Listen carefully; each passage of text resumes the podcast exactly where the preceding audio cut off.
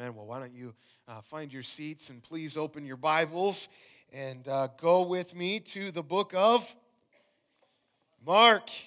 It's the last time you're going to hear me say that for a little bit of time, all right? So uh, we want you to have a copy of God's Word. And if you don't have one, our ushers are coming around. You and just get their attention. We want you to have a copy of the Bible uh, in your hands, or you can follow along with us on the Bible app. We love to study this together. And it's kind of hard to believe, but today we are going to be finishing the book of Mark. We're going to be in chapters 15 and 16. And I know, uh, believe it or not, it has taken us over a year to do this. I know we've kind of taken some breaks here and there. Uh, it's a pretty cool thing that we get to do.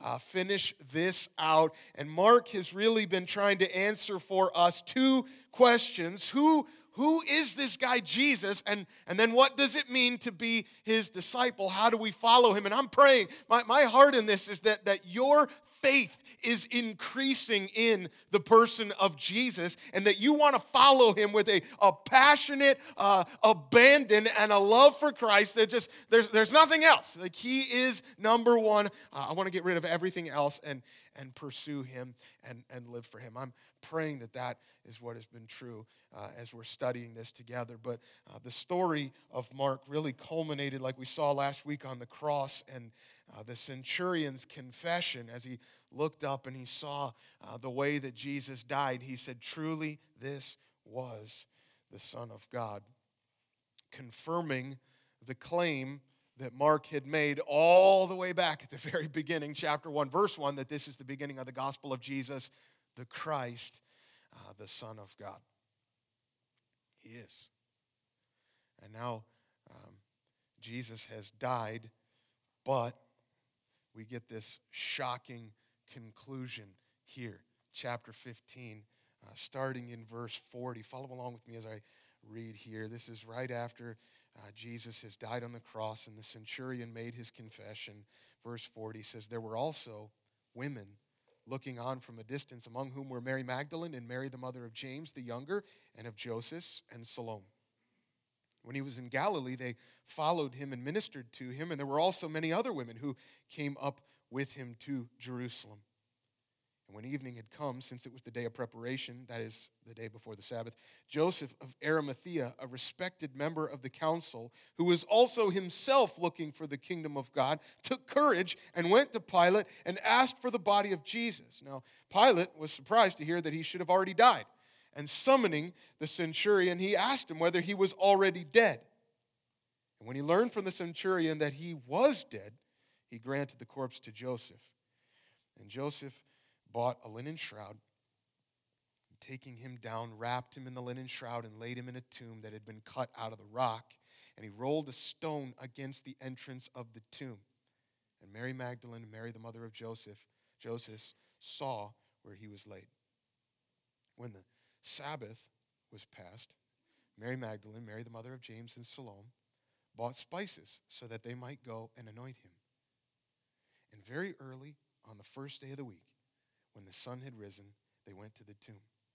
And they were saying to one another, Who will roll away the stone for us from the entrance of the tomb? And looking up, they saw that the stone had been rolled back. It was very large. And entering the tomb, they saw a young man sitting on the right side, dressed in a white robe, and they were alarmed. And he said to them, Do not be alarmed. You seek Jesus of Nazareth, who was crucified. He has risen. He's not here. See the place where they laid him. But go, tell his disciples and Peter that he is going before you to Galilee. There you will see him just as he told you. And they went out and fled from the tomb, for trembling and astonishment had seized them, and they said nothing to anyone, for they were afraid. Hey, Harvest, happy Easter! I know, like some of you are like, man, I wish it was Easter, because if it was Easter, that would mean it was spring and summer would be just around the corner, as many of you have just admitted you're praying for. Uh, but there's something far greater than the fact that summer is on its way. He is risen. Isn't that awesome news? That's what we've come to celebrate. And honestly, um, I, I, know the story's familiar, but this really shouldn't surprise us because uh, Jesus told us ahead of time that this was going to happen. Remember, remember all the times in, in, chapter 8 and again in chapter 9 and then again in chapter 10, he had told them that he was going to die on the cross, but that wasn't the end. that he was going to come back to life. And here he is, he's alive. The resurrection proves that Jesus really is who he says he is, and we can trust him. Fact, this I, I want I want us to uh, understand why this doctrine of the resurrection is so important for us. Uh, here's, here's the words of Paul, uh, 1 Corinthians chapter 15, one of the greatest chapters on this doctrine. Uh, here's what Paul says He says, If Christ has not been raised, then our preaching is in vain and your faith is in vain. And we are even found to be misrepresenting God because we testified about God that He raised Christ. And if Christ has not been raised, your faith is futile and you are still in your sins. But in fact, Christ has been raised from the dead. See, here's, here's, here, can I just be honest with you? If this didn't happen, then stop bothering with gathering together with people like this on a Sunday. And, and, and honestly, you can stop worrying about anybody else in your life and, and, and just go live it up and try to get as much happiness as you possibly can while it lasts because in the end there really is no purpose who's to tell us that there's any meaning in any of this and that there's any hope right but if he did this then it actually proves that Jesus' death on the cross paid for our sins and death has been defeated. If this is true, it changes everything. And so I think we, we, when we come to the doctrine of the resurrection, uh, there's a couple questions we ought to be asking ourselves. We ought to ask, like, did this really happen? Is it true? And does it blow you away?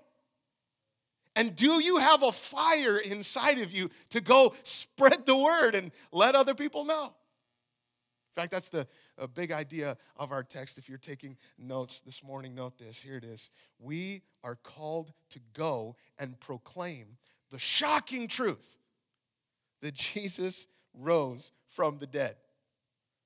It is shocking and it, and it is crazy. It's, it's an awesome story. But, but the fact that it is true, that resurrection should, should lead us to live sent. Let's go and spread the word, right? So I think uh, we've got three reactions uh, to this shocking truth that I want to show you here in the text. If you're taking notes, here's one. Here's what we need to start with. Uh, do this. Examine the evidence. Fair? Let's, let's examine the evidence. We need to know um, did Jesus really rise from the dead? Did this really happen? Weirdly enough, I think the first thing that we actually have to do um, is, is prove that Jesus actually died.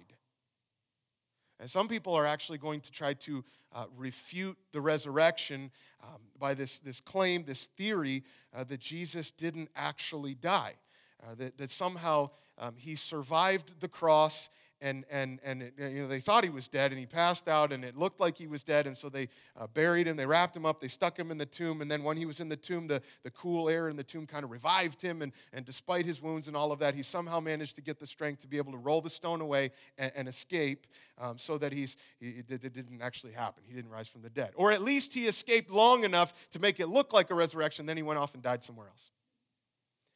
So i think honestly we need some proof that he died and guess what Mark gives us? Mark actually gives us some proof of death. Look at verse 40. We get these women looking on at a distance. Um, there's eyewitnesses. Uh, these, these, these women uh, were there, they saw him. In fact, he, he gives us uh, their specific names. He calls them by name two, two Marys and a, and a Salome. He's really trying to help you understand this is an actual historical event, and people were there. They saw it. These women become the first eyewitnesses to the resurrection, and they're actually uh, praised for their ministry. Verse 41 tells us that they were, uh, these women were following him. They ministered to him. Many women came up with him to, to Jerusalem. I just, I actually love that these women, um, they're the ones that are demonstrating for us what it means to be a disciple. They're following as eyewitnesses, but then we also get this other eyewitness. Verse 42 tells us there's a guy named um, Joseph of Arimathea, and, and he is a, a, respected member of the council. Apparently, he's, he's one of the religious leaders in the Sanhedrin, the text says, who is also himself looking for the kingdom of God. It's a little shocking, right? Like he, apparently this guy is not on board with them murdering Jesus, and, and he seems to have a love for Jesus, maybe believes that he really is the Messiah. And out of that, he, he took courage and he, and he went to Pilate and asked for the body of Christ. And this is a little shocking. We would, we would expect this religious leader to be an enemy. Like they're always butting heads, and, and honestly, they're part of the reason that Jesus is even on the cross. And so we wouldn't expect a religious leader uh, to, to, to do this, but he becomes a disciple and another eyewitness to his death. He was there. And then he shows this boldness, and then we get some more proof here that he actually died. Verse 44. By the time that he asks for the body, uh, the text says that, that Pilate is surprised to hear that he should have already died. And the reason for this is that, that oftentimes um, the crucifixion, um, victims of the crucifixion could actually last for a couple of days. I mean, as horrible as this was, the Romans knew how to stretch this torture out, and, and, and, oftentimes it would take a really long time for somebody to, uh, to finally die. And so, so Pilate's like, man, we just put him on the cross this morning. So, so what he does is he summons the centurion. Now, the centurion is going to become for us the professional expert witness. Okay? It's his job, along with the other soldiers that are there, to kill him. This is what they do. They know what they're doing. They're professionals at this, and they were there. And, and the centurion, uh, as soon as he asks him, confirms and, and in some ways uh, certifies his death. He's dead. Not to mention that, that um, uh, Joseph, then the, uh, this disciple, ends up actually touching his, his, his dead body and, and wrapping him up and laying him in a tomb. And you would think that if, if there was any signs of life, he would have been excited about that. And uh, there wasn't because he wasn't alive. And verse 47 tells us that uh, there's those women again. They saw it. They saw him die and uh, they saw where he was buried. Mark's trying to just make it really clear for us, okay? Jesus actually died. So we got proof of death. Now we need some proof of life if we're going to prove the resurrection. And here we are, verse or chapter 16, verse 1. Here the women are again.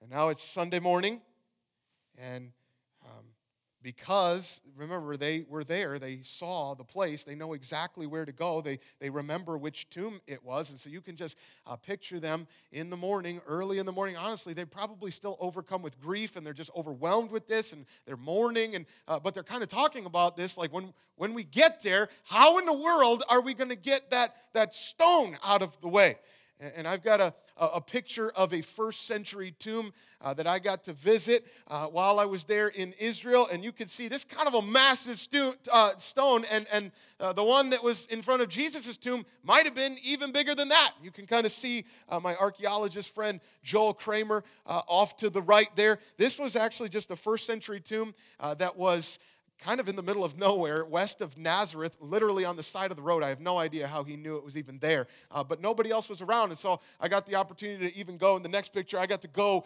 inside of this thing, and, and you can kind of see, uh, kind of off to the right there, these, these little uh, slots there that they would carve into the stone where they would uh, place uh, the bodies. Now, this was a first century tomb. You could just imagine them uh, trying to uh, figure out how in the world were we going to be able to get into this thing after it's been sealed. Um, and, obviously, this is not the tomb of Christ.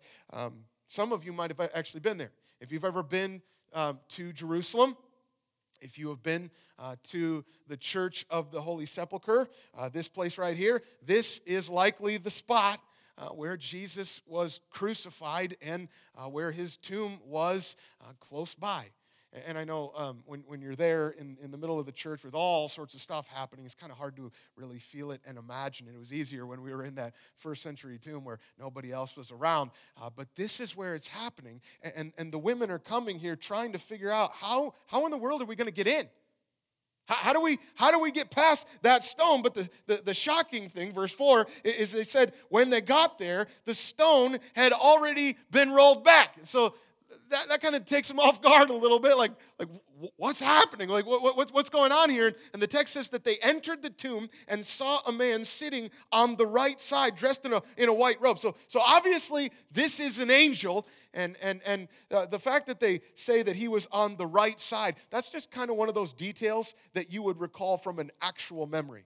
Like you're telling the story. Like I remember, like I walked in and he was right there on the side. And, and they see this guy uh, not expecting to see this. And so they're understandably kind of freaking out in this moment. And the, uh, the angel says, verse 6, do not be alarmed, which is what all good angels have to say when they've basically just about given somebody a heart attack, trying to calm them down. But uh, this is important for us, okay? Listen, the angel is going to give us supernatural testimony to the resurrection. He knew why they were here. You, you seek Jesus of Nazareth. It says, who is crucified. I think that's interesting. He's, uh, the angel is actually adding his testimony to the fact that Jesus was crucified and he was actually dead as well. And now you're looking for him. I mean, why else would you be here? And you came to the right tomb. You, you knew the place. The only problem is he has risen. He's not here. See the place where they laid him? So, so now we have the evidence of the empty tomb. And he's basically telling them, look, examine the evidence. You have to explain how there's an empty tomb. This is this is right where he was. You saw that. You were there. You saw where they laid him. He's not here anymore. How do you explain that? Well, the angel tells us, he, he gives us his testimony. He tells us why he's not here anymore. It's because Jesus rose from the dead just as he said he would.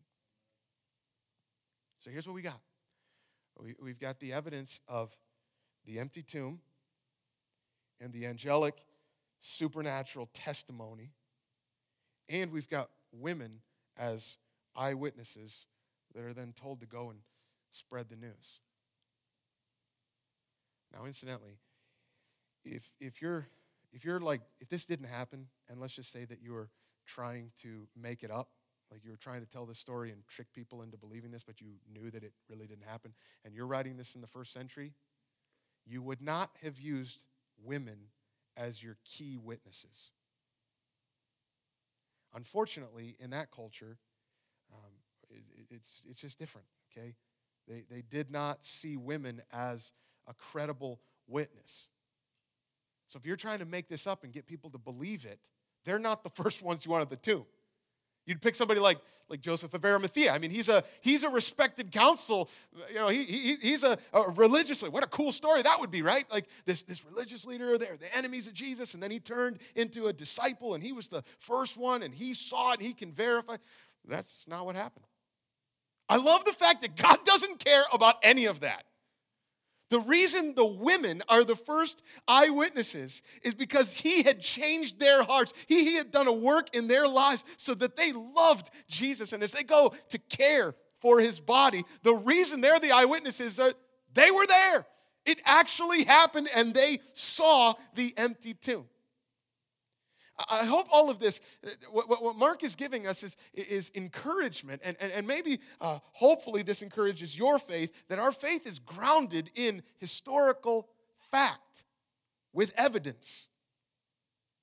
This actually happened. Yes, it's a shocking truth, but it is truth. And this is what we're called to go and, and share.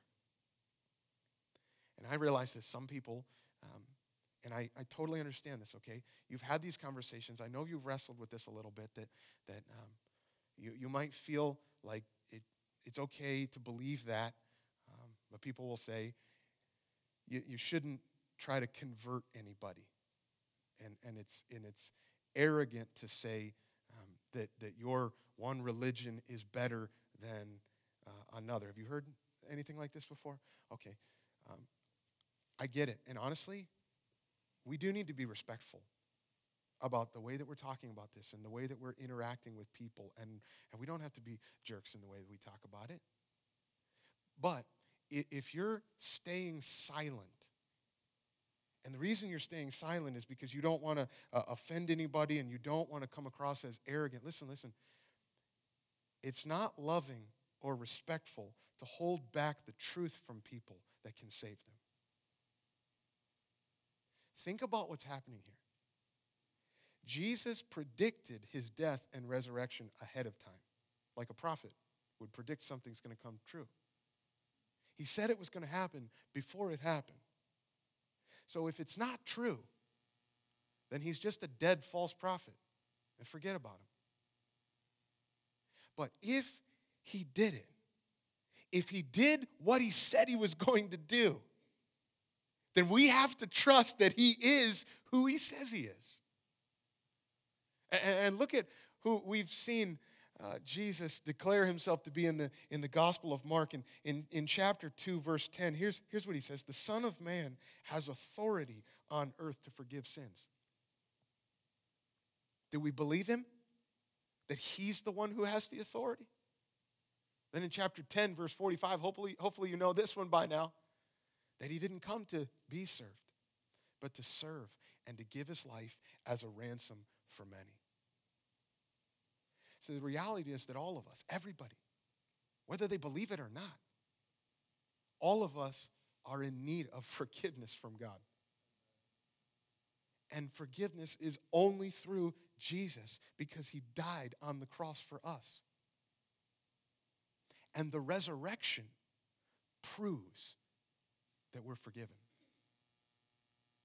Tim Keller has given us this illustration. I want to read it for you. I think this is such a helpful such a helpful way to think about what's happening here. He says after a criminal does his time in jail, so we got somebody doing jail time, okay?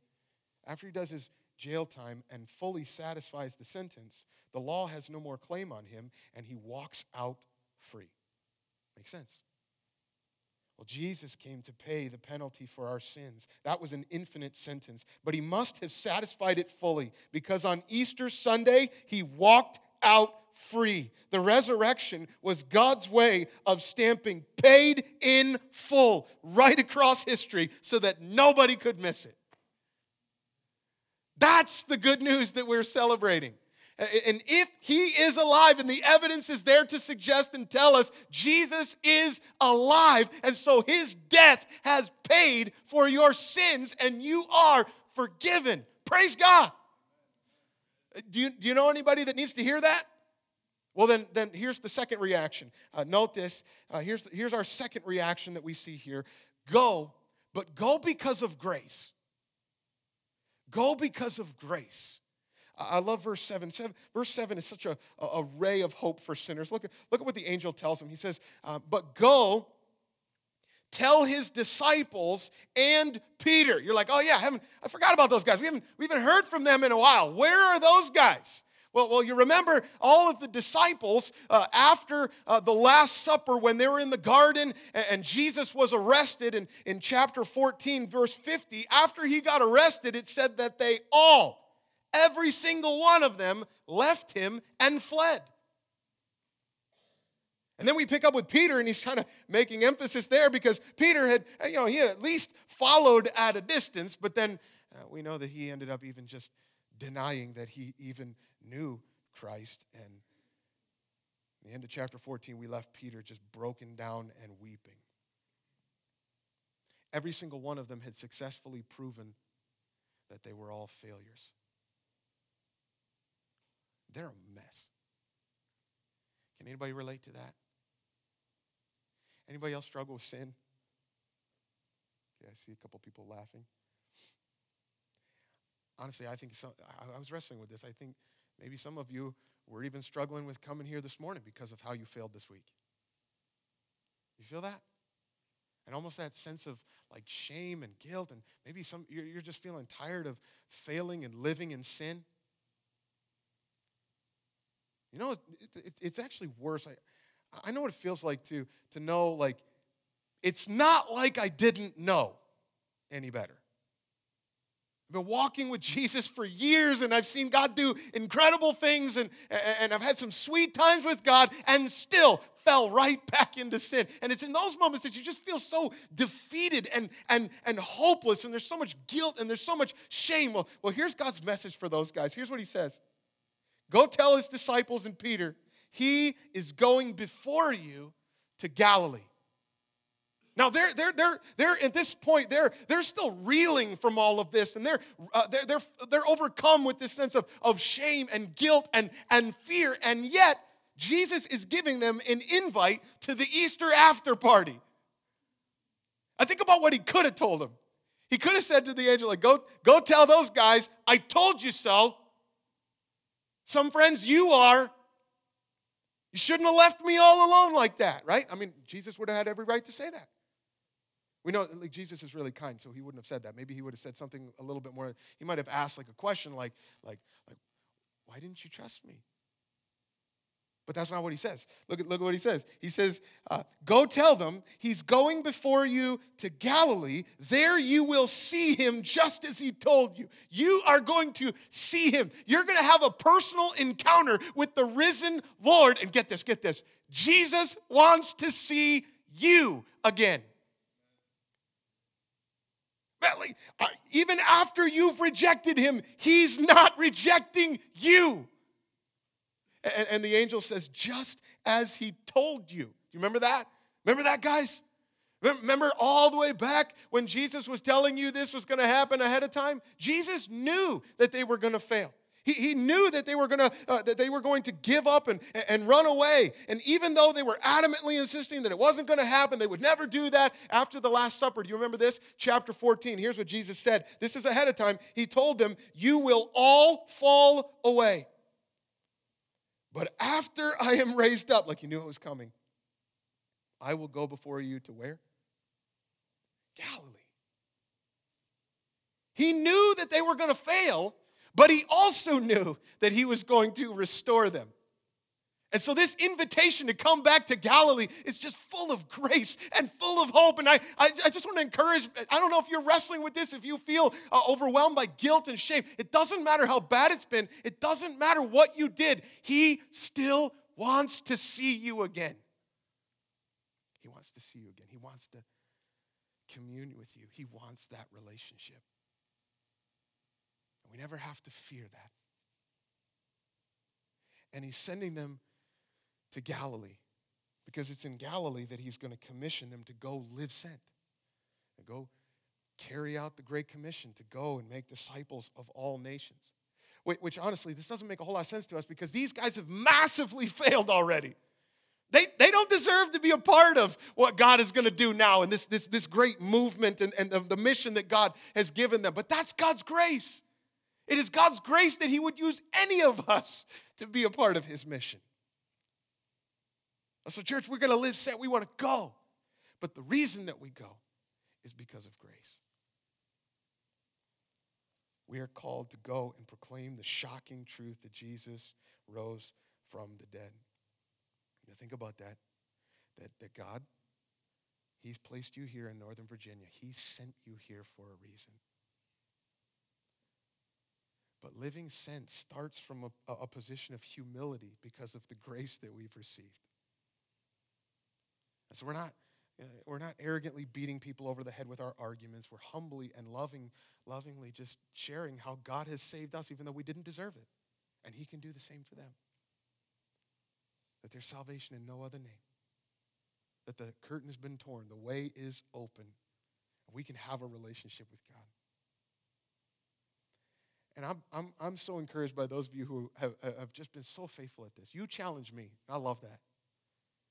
I know some of you are you're praying for boldness right now because there's some people that you know and, and they're on your heart and you've been thinking about it and the, uh, you have influence there and, and, and you don't want to you don't want to be afraid. You don't want to miss those opportunities. So you're praying that god would give you that boldness to go and share the gospel. And i know some of you have already been doing that and you're just praying for faithfulness right now. It's like you've tried and you're just praying that god's going to help you to just keep keep sharing the truth with them. Some of you are praying for, for fruit is that that person you've been trying to share the gospel with and it's been consistent and it, it just seems like they're not getting it? You're praying that God's going to do a work in their heart. I just encourage you let, let grace, let the grace of God be the thing that motivates us to keep going. And here's the third response, all right? The third response to this shocking truth note this make your next move. Make your next move. Verse 7 tells us that the, the women were called to go tell his disciples. So they had a job too. They, have got a job to do. But, but here's what happens, verse 8. Uh, says they, they fled from the tomb, for trembling and astonishment had, had seized them, and they said nothing to anybody because they were afraid. That's not exactly the response we were kind of hoping to see out of them, right?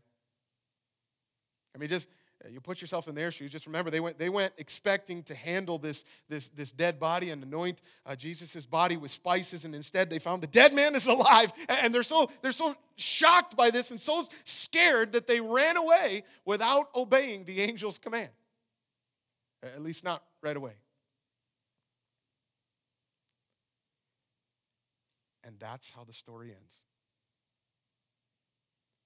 I know you've got a bunch more verses in your, in your Bible, um, but if you're reading in the ESV, um, there's, there's a, a note right here in parentheses, in, in, in brackets, and all uh, caps that says some of the earliest manuscripts uh, do not include verses 9 through 20. And uh, if you're reading in the NAS, it'll also be in brackets. Uh, the ESV will put it in double brackets. If you're reading in the NIV, it'll be in italics. If you're reading in the New King James, it'll be a big uh, footnote there to let you know that, that this section, 9 through 20, was not uh, included in some of the earliest manuscripts. There's a major question as to whether th- these verses here uh, were actually Mark's original ending or not. I want to help you understand this a little bit as best as I can, okay? I am not claiming uh, absolute certainty in any way, uh, but I do believe, based on the things that I've been reading and the, uh, the commentators and scholars I've been uh, studying on this, that, that this really isn't uh, the way that Mark ended. That it actually ended right there in verse 8. The evidence seems to point to this that, that uh, verses 9 through 20 are not the original. And, and, and, and one of the reasons you're reading it right there is that the oldest uh, manuscripts that we have don't include it. In fact, I've got a picture of one. Um, here is uh, a picture of Codex Vaticanus, okay? Uh, that is the oldest complete Greek uh, manuscript of the New Testament that we have, and that is the last page uh, in the book of Mark. And you can read that, right? And uh, that's super helpful. Um, so we're, we're just going to have to trust uh, some scholars there. Uh, that, that is the oldest Greek manuscript, complete manuscript of the New Testament that we have, and the book of Mark ends right there, chapter or chapter 16, verse 8 not only the oldest, but also the, the second oldest that we have, uh, the Codex Sinaiticus, uh, doesn't include it either. And uh, we also have a bunch of early church fathers like Clement of Alexandria, Eusebius, Jerome, all of these guys that are seeming to indicate that, that verses 9 through 20 were not the way that Mark had originally ended the book. And, and some of them have really done uh, a lot of study on the internal evidence, some of the vocabulary that's here and the style that's used, that it really doesn't match up with Mark. It seems like uh, that's not what he included. So here's the question I know you're like wrestling with this. If it's not the original ending, then why is it here and where did it come from? Well, the best way uh, that I think I could answer that is uh, verse 8. Uh, if you look at it, um, it seems kind of like an abrupt ending. You felt that, right? Like that felt like kind of a weird spot to stop. And, and in fact, it, it is so abrupt uh, that it's likely uh, that the church early on was trying to attempt to really complete the book and, and bring some of the details and, and finish it off. And, and, and what they used is actually very biblical uh, because what they did was they're piecing together events from some of the other gospels that we see in Matthew and Luke and John and even in Acts. And, and they're bringing all of those things together to form a more thorough and more uh, maybe satisfying, more complete ending to the book. So, so can, I, can I, I, I've been thinking about you this week as we wrestle with this. Maybe, maybe this is a little bit alarming to you, and I get that, okay? I do understand that, that maybe you've never seen that. Maybe, maybe you studied this more than I have, but um, I, I want to encourage you just a bit, okay? We can trust our Bibles. We have over 5,000 Greek manuscripts, fragments, and, and pieces and, and, and books, uh, over 5,000 just in Greek. 5,000 manuscripts. So we have great confidence in the accuracy of our Bibles that what we're reading is what the Holy Spirit inspired the authors to write in the original manuscripts, okay? I just want you I want to encourage you in that. We can trust our Bibles. But it does seem like likely that Mark ends right here at verse 8. The women went out to anoint Jesus' body only to find the empty tomb and the angel telling them that he is risen. And honestly, the news was so shocking to them. It, it was too much. They're like, like can, can, can you believe this? this? This is incredible. And they're in awe. They're amazed. I got to tell you, that's pretty on brand for any finite human who's encountering the supernatural power and authority of Jesus. Uh, that's a pretty normal response. In fact, uh, John MacArthur kind of uh, helps us see uh, this has been a normal response for people throughout the book of the Mark. He, he highlights some of these things. Uh, chapter one, uh, the people were amazed at his teaching and he's casting out demons. Chapter two, he's healing the paralytic, and the people, it says they're, they're amazed. They're like, We never saw anything like this. Chapter four, he calms the storm, and the disciples are afraid. Chapter 5, he raises a little girl from the dead and they're, they're overcome with amazement. And as, at his transfiguration, it says that those disciples that saw it, they were terrified. Chapter 15, again, you see Pilate. He's standing, he sees Jesus standing before him in silence as he's being accused. And even Pilate is amazed. Everybody's amazed at Jesus. And so, is it any wonder that these women would respond this way after hearing the good news, the gospel preached from an empty tomb that they weren't expecting, the most incredible supernatural event in the history of the world. And that's how the book ends. This is amazing. This is amazing. And if we're left kind of like, you know, hanging and, and, and wondering how they're going to respond and, and, and what, what happens next, what, what, what happens next? The answer is up to you. The ball is in your court now. Mark has made his claim that Jesus is the Christ, the Son of God, and he's proved it. So now what are you going to do about it? It's your move. If Jesus is the Son of God who died and who rose again, that he really is alive, then, then, then how do we respond to that? Church, how do we respond? What, what do we do? I encourage you with this. This is my heart. I hope that we love Christ, and live sent. That's it, that we would come to this and we would see Jesus and say, man, we need him. And the world needs Jesus. So it's time to make your next move. we've come to the end of the book of Mark, and I want to, I think this might be helpful. Um, I want to show you a video. This has been put together uh, by the guys at the Bible Project. I think that this is so helpful, and uh, maybe this will uh, help you just remember and kind of recap what has happened in uh, this gospel. Um, but I'm, I'm, I'm hoping that you will really catch the overall theme that Mark is putting here. This is not uh, just uh, a bedtime story, this is a call to action okay? Uh, but let's let this kind of recap everything that we've been going over this last year. Watch this. The Gospel of Mark is a book in the Bible about the life of Jesus. And the earliest reliable tradition tells us that it was written by a guy named John Mark. Now, Mark didn't just grab a bunch of random stories about Jesus and throw them together. He's designed this book to address some really specific questions about whether or not Jesus was the Jewish Messiah. So let's stop right there because that's a term a lot of people like me aren't very familiar with. Yeah, so the Messiah was a royal figure, sometimes called the Son of God, that Israel was expecting to come and set up a kingdom here on earth. And around the time of Jesus, Israel was occupied by Rome, and so many Jews were hoping that the Messiah would come and overthrow the Romans and rule as king. But Jesus didn't overthrow the Romans. In fact, he was killed by them. And that brings us to the very issues Mark is trying to get at in this book. So, in the first half, he focuses on who Jesus is. Is he really the Messiah? And then in the second half, he's addressing how Jesus became the messianic king. And then right here in the middle of the book is this pivotal story that brings the two halves together, and Jesus answers both of these questions. Okay, so let's talk about the first half of the book who Jesus is. So, Mark makes his beliefs about Jesus very clear from the first line of the book the beginning of the good news about Jesus, the Messiah, the Son of God. One of the next stories is Jesus getting baptized, and God's voice announces from heaven, This is my son. So it couldn't be more clear. It's presenting Jesus as the Messiah. Yes, but as you're reading through this first half of Mark, you'll notice something really interesting start to happen. Jesus is going about healing all these different people, and he's constantly telling them to keep quiet about who he is.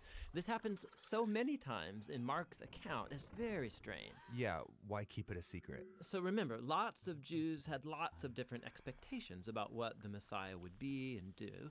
And so Jesus doesn't want people to misunderstand what it means for him to be Israel's Messiah. And so, with all that in mind, we come now to the pivotal story at the center of the book, where Jesus takes his disciples away and he asks them, Who do you all say that I am? And Peter says what everyone's been saying You're the Messiah, the Son of God. But then something new happens because Jesus starts explaining to them how he's going to become the Messianic king, and it is not what they expected. He says he's going to suffer and die and rule by becoming a servant, or in his words, the Son of Man did not come to be served, but to become a servant and to give his life as a ransom for many. Peter is startled by this and he rebukes Jesus because there's no way he's going to let Jesus die. And Jesus responds, Get behind me, Satan, which is really intense. It really is. But it highlights how important it is for Jesus that his disciples come to understand who he really is. And so, here now in this pivotal section, Jesus tries three different times to have this conversation with them, and every time they respond in confusion and even fear. Okay, so this launches us into the second half of the book, where Mark addresses the question of how Jesus becomes the Messianic king. It's the last week of Jesus' life. He goes to Jerusalem, gets in conflict with the religious leaders, and gets arrested. And he's put on trial as someone who's claiming to be the king of the Jews. He's even given a crown and a purple robe like a king would get, but it is all a cruel joke. Then he's mocked and beaten and hung up on a cross where he dies. And it's here in this crucial scene that we meet a new character A Roman soldier. who suddenly gets everything that's going on, He says, Surely this is the Son of God. which is crazy. It's an enemy who's first putting it all together that Israel's messianic king is the crucified Jesus. That's the structure of the book of Mark. But the book doesn't end with Jesus dead on the cross. No. So on the third day, some women go to visit Jesus' tomb, only to find that it's empty. And then there's this angel standing there, instructing them to go and tell this good news that Jesus is alive from the dead. But instead, they run away and they don't tell anyone because they're afraid, and that's how the book ends. Which is a really abrupt ending. Yeah, it's so abrupt that later scribes did add an ending that brings more closure to the story. And you'll find that story in your Bible with a little footnote that says it was added much later. But Mark's a brilliant storyteller, and he's intentionally ended this book abruptly. So, all through the book, the disciples have been confused about Jesus' plan to give up his life, the story in the middle, and now right here at the end. It's like Mark is acknowledging just how startling this claim really is. And he wants you, the reader, to wrestle with it for yourself. Is this crucified Jesus really the Messiah that they've been waiting for? We spent over a year in the book of Mark, and it just ends right there. Do you believe Jesus is who he says he is? And we believe that Jesus died for our sins, and the reason we know that our sins are paid for and that we can be forgiven is because the tomb is empty. He is not dead, he is risen. You want to worship him together? Why don't we stand together? We want to sing to Jesus. Make sure we lift his name high together.